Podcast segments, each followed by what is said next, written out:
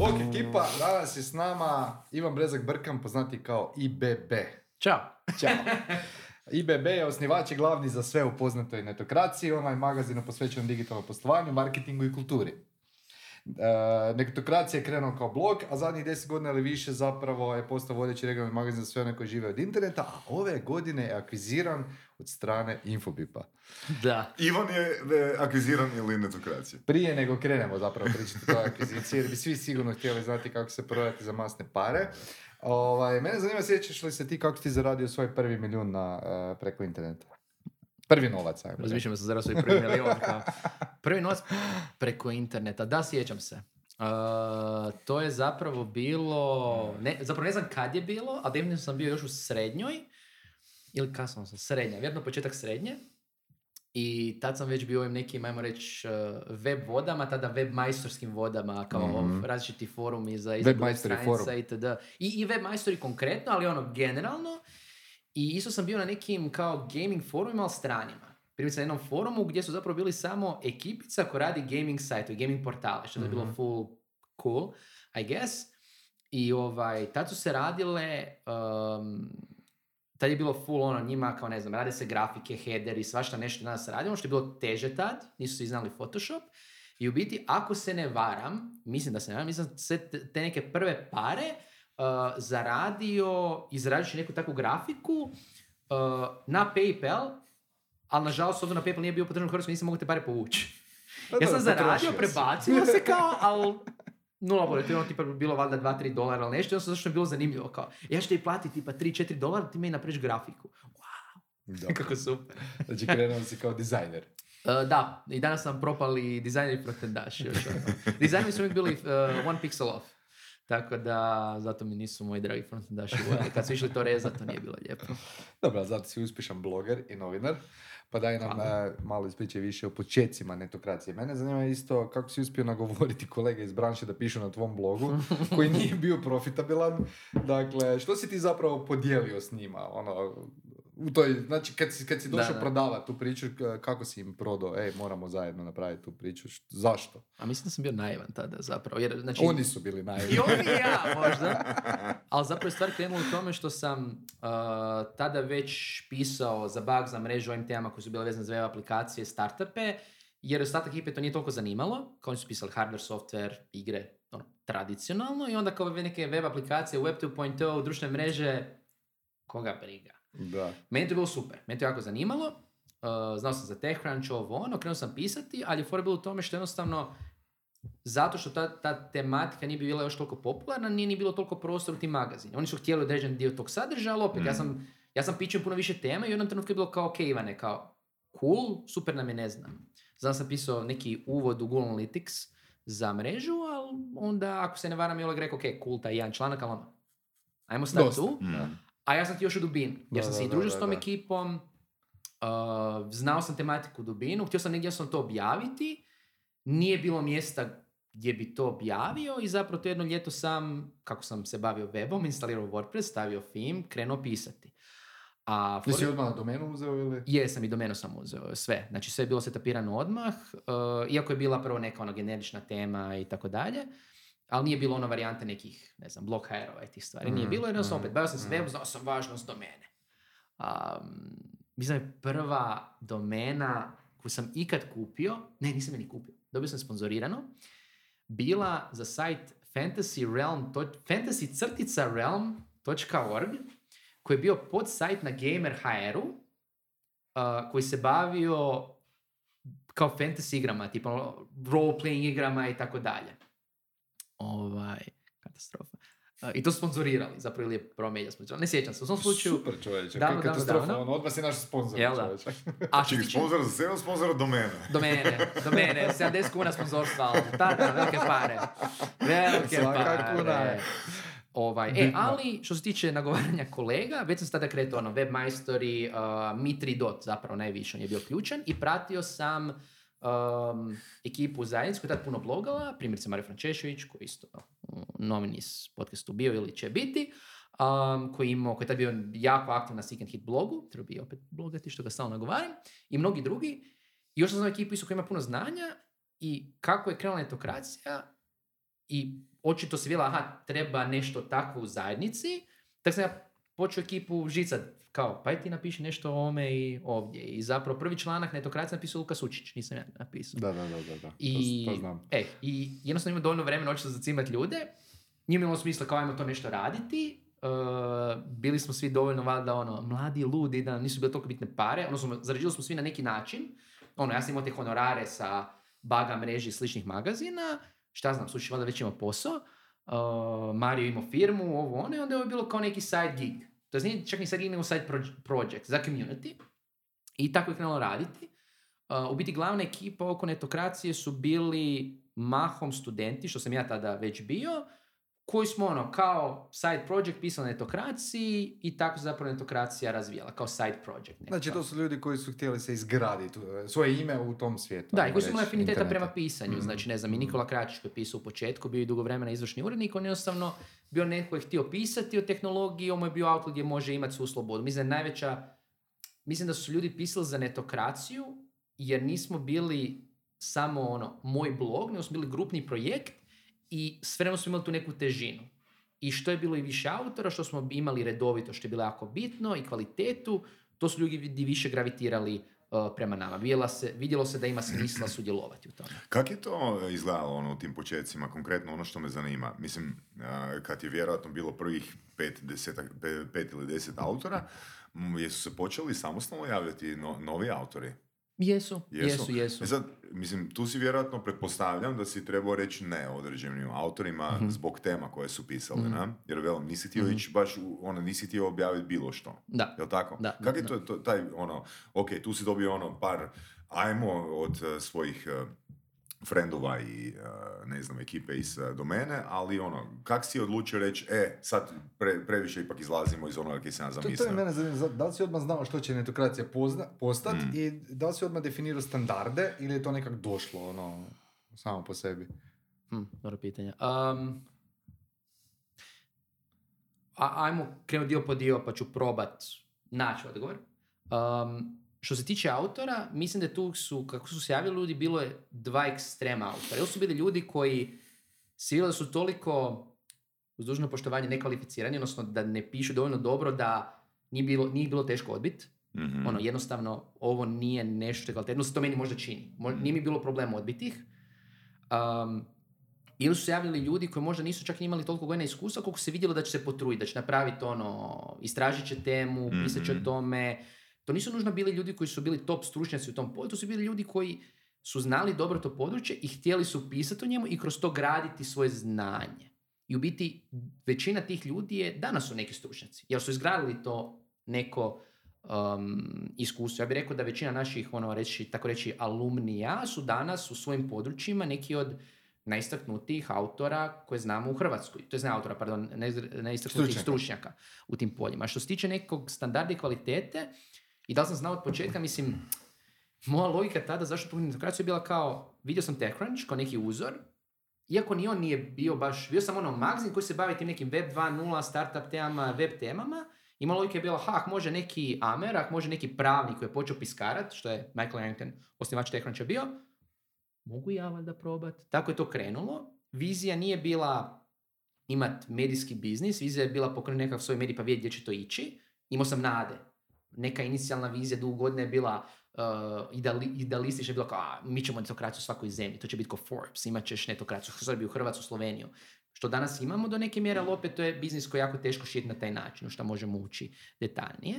Znači, bila je neka vizija, želimo to što Netokracija jeste, to je neki web tech magazin za community, definitivno. To se gradilo s vremenom, gdje smo u početku definitivno više bili usredotočeni na taj building fazu tehnologije. Znači, zašto sam se ja družio sa frontendašima, backendašima, product ljudima koji su gradili tehnologiju, Netokracija u početku bila puno više takva. Imali smo puno više članka koji su bili za building fazu, nije bila za business side možda toliko, jer mi smo imali iskustva, mi smo znali raditi web stranice. Ali kako se scena razvijala, tako su se naše teme razvijale. Kad su krenuli investicije, mi smo počeli učiti o tome kako pisati investicijama. Onda smo skužili da primjerice ne znam. Kad neki medij napiše zaradili su milijune, To ne možeš napisati, jer nisu za realno minimum, dobili su investiciju. Šta to znači? Mm-hmm. Kako to na hrvatskom izraziti? Mm-hmm. A što tiče standarda, mislim da je tu definitivno utjecala moja stara, koja je isto ono, novinarka godinama i godinama, gdje neke stvari sam očito ono, kroz djetinjstvo pokupio od nje. Mm-hmm. A to je, mislim da to je jedan od ključeva netokracijnog uspjeha, da smo mi uvijek inzistirali na kvaliteti autora vanjskih, jer je ona uvijek imala jako puno inženjera u agronomiji, jer bavila se time. I uvijek mi je govorila u kontekstu kako su je javljali, bitnije da je osoba stručnjak, nego da pa će naučiti pisati, nego da zna pisati. Okay. Jer ako imaš stručnjaka, ti ćeš moći s njima raditi da napraviš dobru temu. Da. I s druge strane, inzistirane na ili si prvi ili imaš najkvalitetnije. I netokracija je to bila. Ili smo bili prvi, da, vi ste poznati po tom tim ekskluzivama. Da, ali mi smo to tupili, a to sam, mislim, pokupio sa te strane. Plus, vidiš TechCrunch, AX plus, i on skušao u jednom trenutku... To je bitno, ali ono što mi je bilo najbitnije, ne da je industrija bilo toliko bitno. Nikog nije bilo toliko briga koliko meni je ekipu da mi dojemo ekskluzivu. Za nas. Niko to nije htio platiti, tako reći. Nitko to nije toliko cijel. Niko nije rekao, vi ćete biti top, ako ćete imati ekskluzive. Nego mi smo svjesno to internalizirali, to bitno. I kako smo naglašavali, tako je to postalo vrijednost. I onda u konačnici je postalo, vi ste poznati po tome. Super, to sad daje naše vrijednosti. Nekada to nije toliko značilo, su firme bile malo. Sad kad dobiš ekskluzivu od jednog, opet, Infobipa, Five-a, Rimca, to nešto znači. A sad smo mi mediji koji to može dobiti. Znači, ključ uspjeha je kombinacija nekakvog, ako sam dobro shvatio, poštovanja standarda, no bullshit strategije, ono, ne lažemo i ajmo inzistirati na ekskluzivama, ono, ajmo ganjati ekskluzive, ajmo pokušavati biti drugačiji. I ako gledamo ako gledamo te faktore, jedan bitan faktor, ako gledamo medijsku scenu, je to da smo mi specijalizirani mediji u industriji koja raste. Mene brine generalno što je jako malo specijaliziranih medija.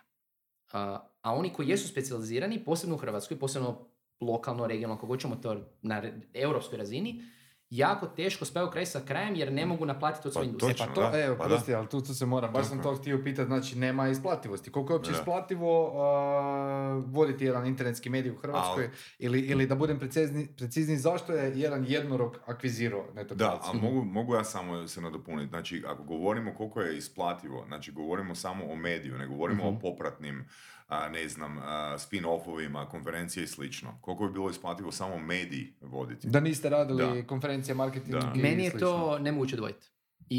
Mislim, možemo to pričati. Ono što je bitno to naglasiti da posebno za B2B medija, mi smo B2B mediji, konferencije su dio poslovnog modela. Većina stranih medija koji se bave, ajmo reći, digitalnim B2B-om. Znači imamo na primjer Skifta, koji se bavi turizmom u digital. Znači, to je njihova niša, oni su jedan od naših uzora, ja osnivača Rafata izuzetno poštujem. Ne znam. Ako se ne varam, mislim da 60 do 70% njihovih prihoda dolazi od događaja. Znači, ajmo reći, bez eventova... Ko što lider isto radi kod nas. Ko što lider, ista priča. Znači, lider, ako govorimo poslovni isto, znači poslovni je doslovno u jednom trenutku, ako se ne varam, kupi flotu ovih kombija, jer je ispalo, ako lažemo eventove, to će biti puno isplativije nego neki drugi oblici oglašavanja. Da li se isplati raditi mediji, ovisit će o industriji, ovisit će o poslovnom modelu. Ako se radi na način kako to radi većina, nažalost, nezavisnih medija, pod navodnike ili blogova, kako ćemo to nazvati, nije, iz razloga koji nema veze sa samim, kako kažem, ima više s time, sa iskustvom ljudi koji ih pokreću. Većinu medija pokreću ljudi koji žele pisati o toj temi, vole je. I većinom su ili profesionalni novinari ili su možda priučeni novinari, žele pisati. Nisu ljudi nužno koji su dobri u salesu, koji je ključan u medijskom svijetu, i nisu dobri možda u, ajmo reći, business side. Oni su dobri u pisanju i oni sad bi nekako to... I zbog toga to nije profitabilno. I to smo mi bili. I ja sam bio netko tko, očekuješ kao, ako ti radiš dobar sadržaj, valjda će doći neko i to platiti. Ali... Ne, zato što, mislim, vrlo jednostavno. To je varijanta, trebaš razumjeti budžete, trebaš razumjeti kako se radi budžetiranje, prodaje. Ja se sjećam... Oleg je super u pisanju i u salesu, jel da? Oleg, je, super je. On je super. Dobro, ne znam sad za zadnje vrijeme koliko želi pisat, toliko koliko gura oko salesa, ali on je dobar u influencu. Moj prvi urednik. Nije prvi, ali jedan od prvih urednika. Ali recimo, Bug Manager su dobar primjer, oni recimo, njihov poslovni model su događaj. Bez događaja ne znam bi bili profitabilni. Ali ono što se uvijek sjećam je bio je od HPA preskonferencija u Sheratonu, predstavljanje nekog laptopa napravljena. I kao, kako se to radi? Posebno kad govorimo o prodaji hardvera na ovakvom tržištu. Vi ste mali mediji, znači vas ima jedan, dvoje, šta god, vas pozove na presicu, vi doći na presicu, vam predstavlja laptopa, vi ćete pisati neku recenziju, nešto oni će vas počastiti cateringom i ono, bit će neočekivanje, baš nešto napišete, ali kao bilo bi lijepo da nešto napišete i dobro. I onda šta se dogodi je da kasnije dođe marketing manager tog brenda i uz iznim, da svim malim igračima jednostavno vidi, aha, ja imam 100 nečega, ako vas ima 10, svako će dobiti po 10. Nemaju oni vremena ni u agencijama, ni ovim ići neke detalje, ovaj će svako će dobiti pomalo da niko ne bude ljut. I tako žive domaći mediji, tako da se podijeli budžet, svi su si ok i dobro. Problem je što većina medija ne može tak živjeti. I ako ti inzistiraš na kvaliteti, nema smisla. Nego svi rade ok posao, jer koja ti je razlika, dobit ćeš standardnu cifru svaki put, ne znaš kako prodavati i tako većina medija živi. Dobro, ok, teško je biti profitabilan, to sigurno, ali zašto je onda jedan jednorog kupio Netokraciju? Pa definitivno ne zato što trebaju naše revenue. Iako naravno, svi je dalje da Netokracija bude cash pozitiv. Tako da. Reći, da. To je definitivno cilj, ali ako se prebacimo na tu priču akvizicije, tu su zapravo dva momenta. Jedan moment je ovaj lokalni, regionalni. Znači, Infobipu je kao prvom hrvatskom jednorogu, kao trenutno najvećoj tehnološkoj firmi, možemo definirati veličinu tehnoloških, jedna od najvećih tehnoloških firmi, u interesu da postoji jaka netokracija, jaka scena, zato što to garantira Infobipov budući uspjeh. Zato što čest time se gradite neki novi startupi koji će raditi na Infobip platformi, što će graditi sell talent, što će se regija rasti. Možemo recimo dati primjer Bugarske. U Bugarskoj je Telerik, koji je bio njihov prvi jednorog, neuspješnija firma. Oni su napravili akademiju za teh talente, oni su ulagali u startup, oni su napravili najveći kampus u Sofiji, jer je njima bilo cilj, ako je Bugarska jaka, Telerik će biti jak jer je on najjači. Infobipova logika je apsolutno ista za ovdje. Ako regija ima jak medij, taj medij će podržavati startupe i podržavati scenu i on će scena lakše rasti. I onda tipa primjerice ako Infobip krene investirati u startupe, bit će to puno lakše raditi. Mm-hmm. To je jedna strana priča, ta ajmo reći lokalna. Druga stvar je globalna priča, koja je nešto kompleksnija. Znači Infobip je od svojih početaka bio firma koja se fokusira na enterprise, znači velike firme. Oni su svoje usluge, koje ne moram se ovdje, ih ima jako puno, nekad je teško malo objasniti, ali ajmo reći komunikacijske usluge, znači komunikacija kroz Viber, WhatsApp, SMS, ali na nekoj većoj skali, prodavala direktorima velikih firmi. Znači oni dođu jednom, bilo nekoj banci, bilo na primjer Uberu ili Meti, nekom tom velikom klijentu i kažu im jel vi želite koristiti našu platformu, evo business case, cool, let's do business. Neko na višoj razini se dogovori deal. Zahvaljujući takvom pristupu i opet sales pristup, sales mentalitetu, Infobip je ono što je danas. E sad, for u tome što ne možeš ti samo rasti na temelju enterprise-a. Što si veći, time postoji jasno, postoji jedan dio marketa tržišta kojem se ne obraća. To je ovaj small and medium business tehnički. I tu vi upadate u priču. Tu mi upadamo priču, jer šta? U slučaju Infobipa, to nisu small and medium biznisi u smislu vlasnika tih firmi, nego to su developeri koji rade u mali, koji imaju svoje startup, koji rade možda u tim velikim enterprise-ma, koji su ti koji će na nekoj operativnoj razini imati pravo odluke. A decision makeri nekako. Da, jer šta je fora? U tehnološkim firmama, a sve firme su nas tehnološke. Doslovno svaka firma je dijelom tehnološka digitalna. Ili želi to biti. Znači to nisu samo ovi digital first, to su od e-commerce firmi, to su od firmi koje se bave logistikom, dostavom, šta god da radiš, ti imaš jedan digital sloj. Što si ti više, tebe ne zanima koju ćeš platformu koristiti sa neke tehnološke strane, ali ove koji rade na toj platformi zanima. I ti developer ima jako veliku snagu.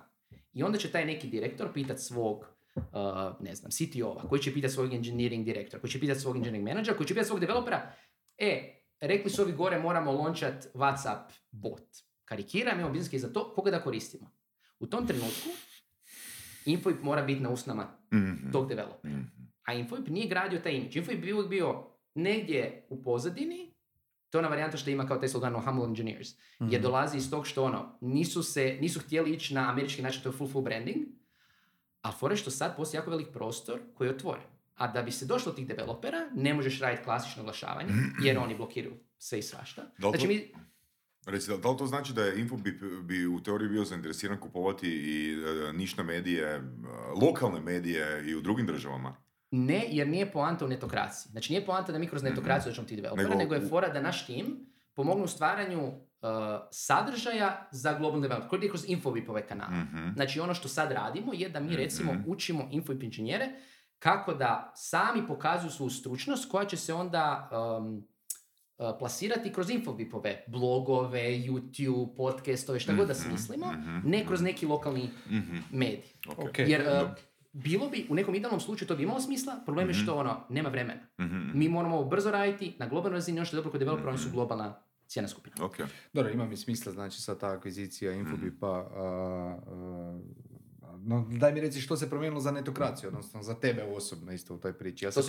Ja se tebi tu isplati. Da. Ok, to moraš reći. Neću ići u detalje, ali da. Što se promijenilo? A ne znam s kojim dijelom da...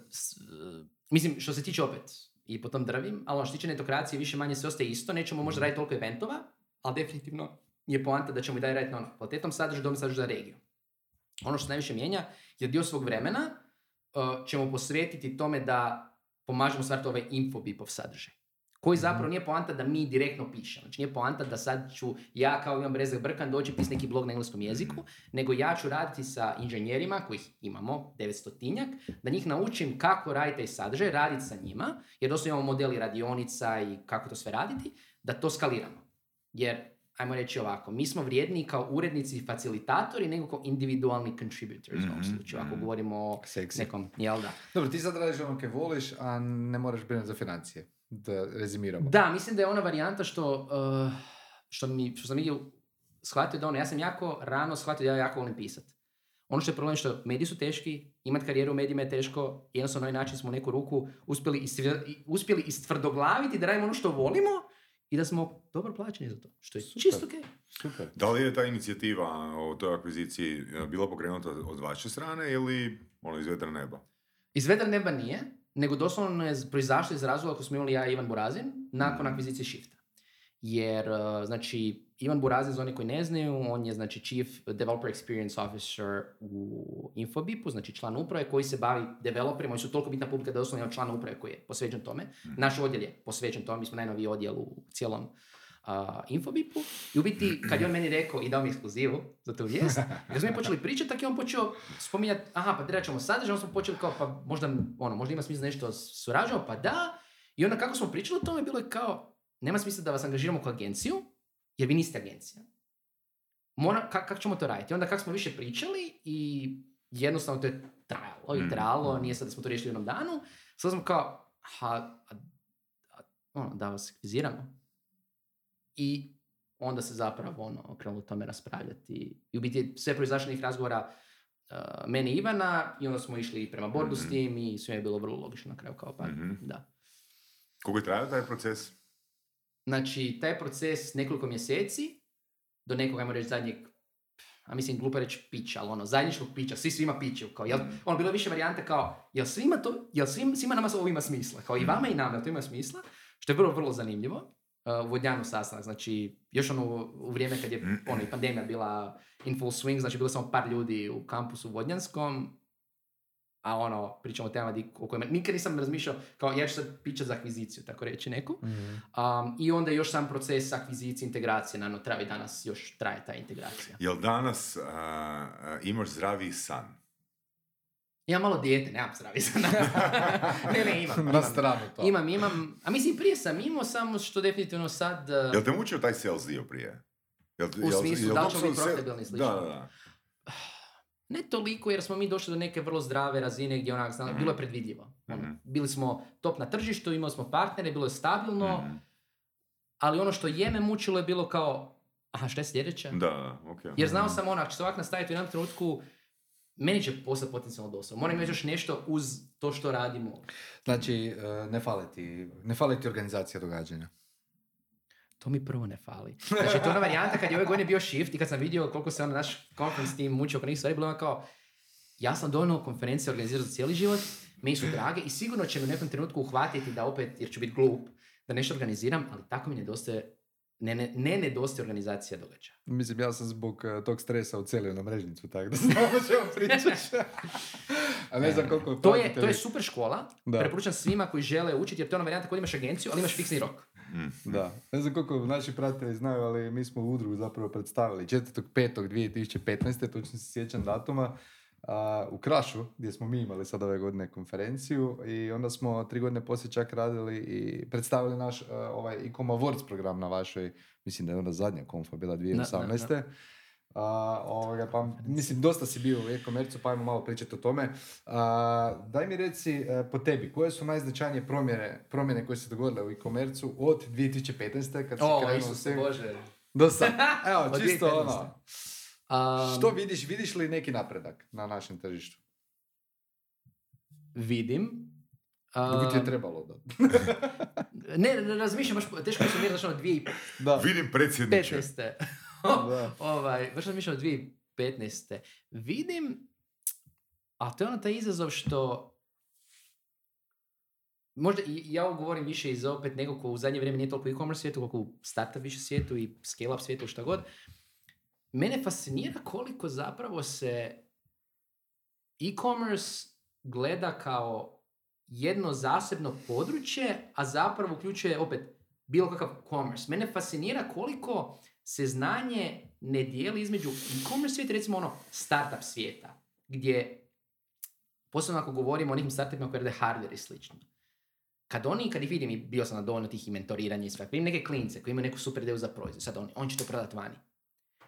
Super, i onda dolazi s nekim tako, i okej, klinci, super, ne znam, ali dolazi s nekim stvarima, nekim logističkim izazovima, nekim payment izazovima.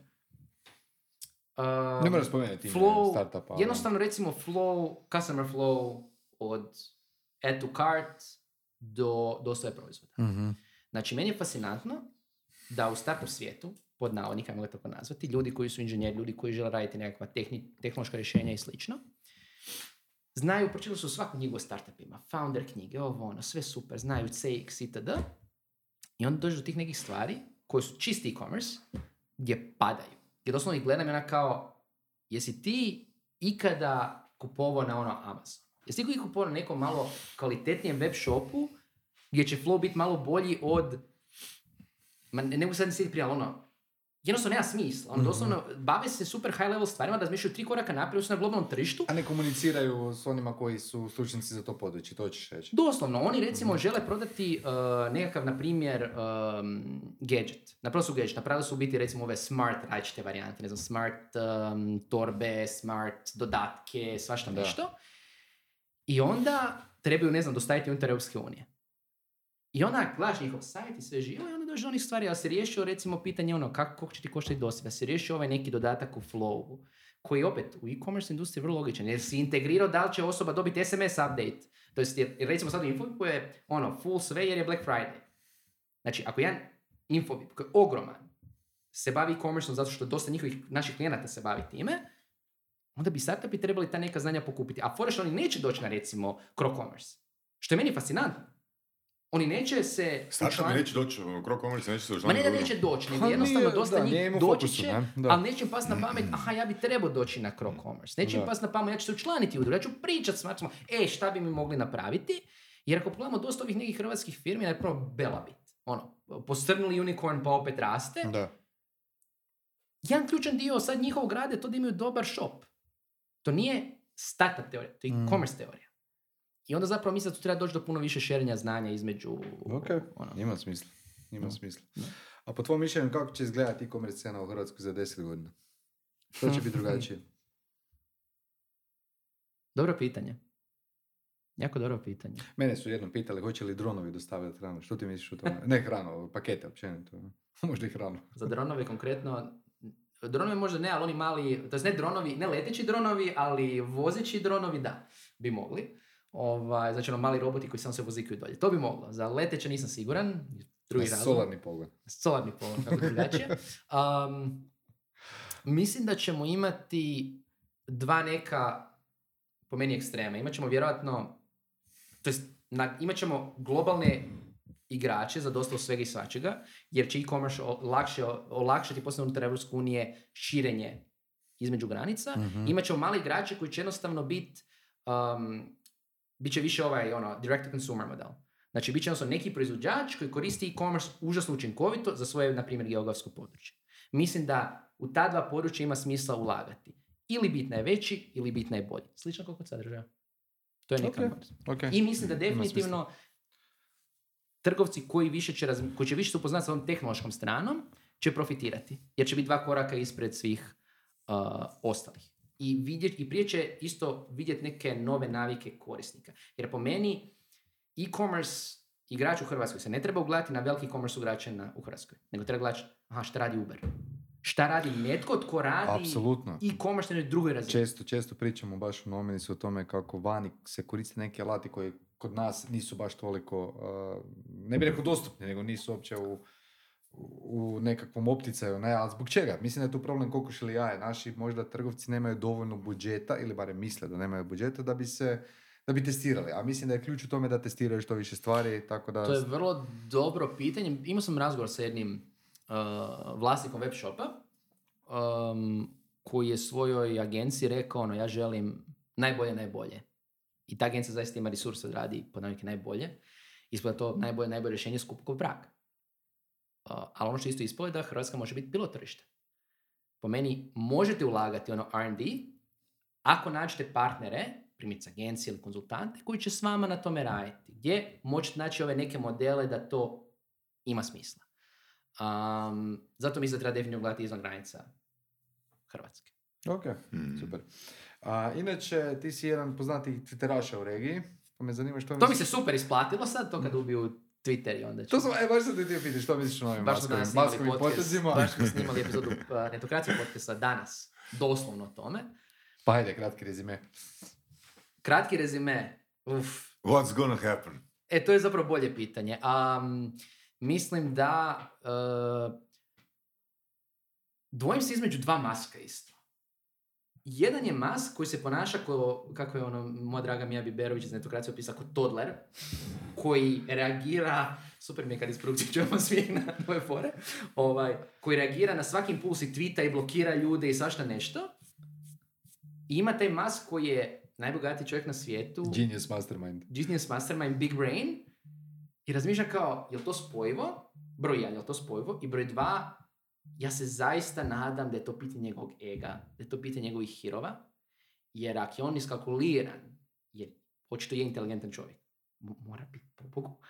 Ako je to pitanje kalkuliranosti, mene jako brinu motivi. Mene jako brine zašto on radi neke od poteza koje radi, jer to onda nije pitanje para, nego čega, dominacija?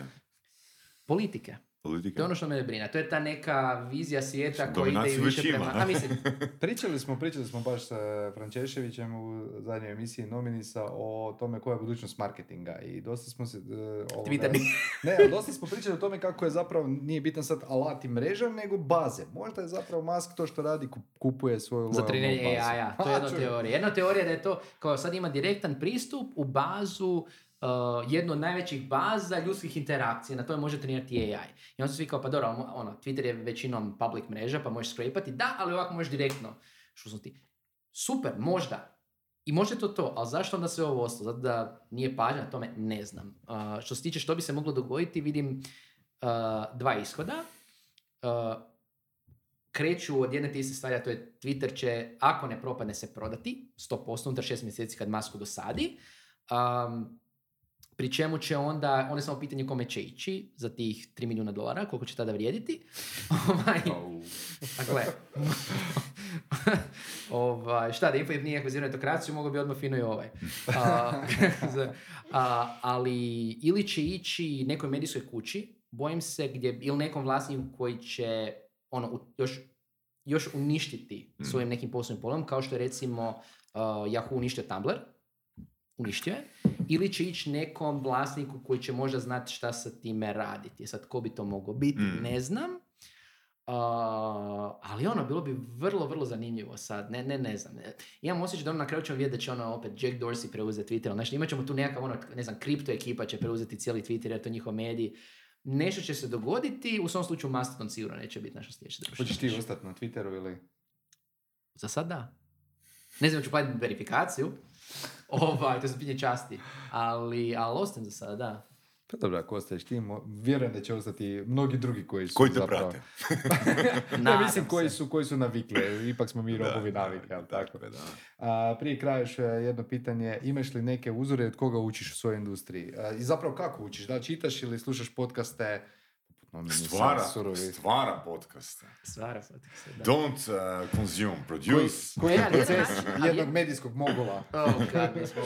Jedan način definitivno učenja je da dolazim na podcastove, imam Netokracija podcast i onda učim iz toga što...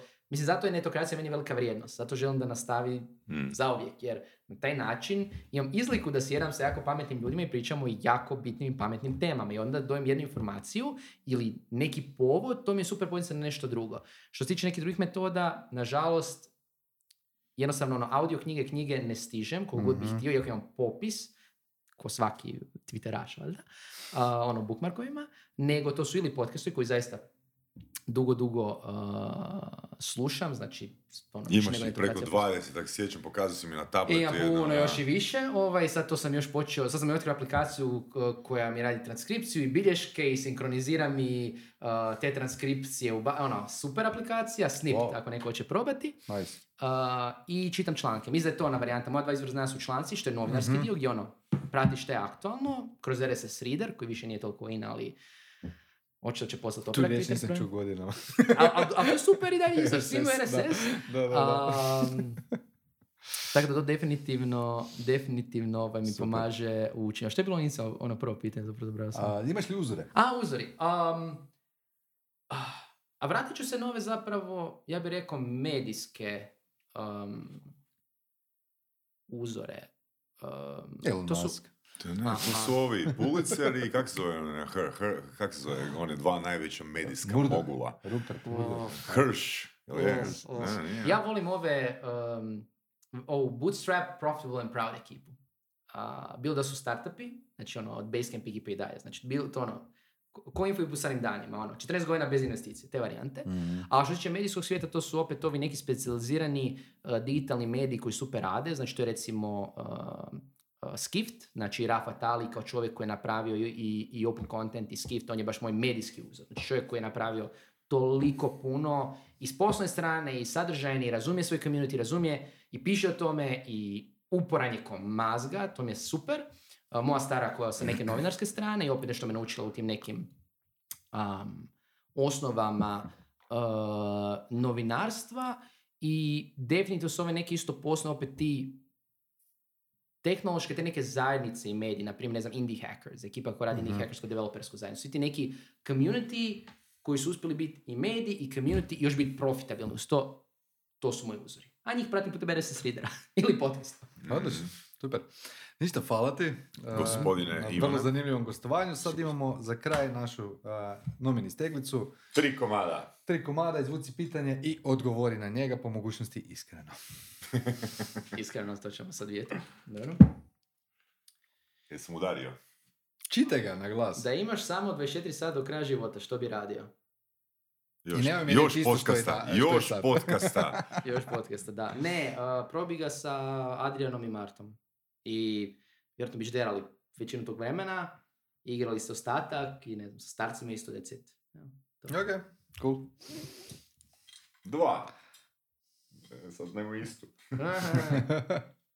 Da nađeš kopču s $1,000,000, što bi napravio s tim novcem? Novi biznis. Čekao bi godinu dana jako zero Twitter. Skoro. Nedostaje mi 2. Znači ono, kao išao plaćivati kredit i uložio mi biznis. Koji biznis? Ako ćete tek vidjeti. Jel imaš sad neki side hustle? Ček. Dobro. Ček, to ćemo tek vidjeti nešto. Ali znam što će biti sljedeće. Je li ista industrija? Nije. Okay. Mislim, sve je medijski biznis, slično nije. Dobro. Ako ti uhite zbog ubojstva, koga bi zvao iz zatvora i zašto? a mislim Adrian i Martu, zato što imam još 24 sata, ali vjerojatno ću biti na ovom, kako se znam, death row. Ako sam nekog ubio, onda sam to napravio na takav način da će mene vjerojatno smaknut, da nemam puno vremena. A jezi se izvuku sad, lako tako, daj probaj, ajde, da nismo... Ok, ajmo biti neozbiljni. Sučića, on bi me izvuku, ne znam kako. Ok, ima smisla. Ništa, moramo Sučića zvati u goste, treba da, i meni jedan takav da... On bi nešto bi izvuku, ne znam kako, znači to... Nekak Saši ne vjerujem, znači da... Da bi mogu, ja. Ništa, IBB, hvala ti puno. Hvala na gostovanju. I vidimo se poslije na pivi, ne? Može, dogovoreno. Kipa, bok. Ćao.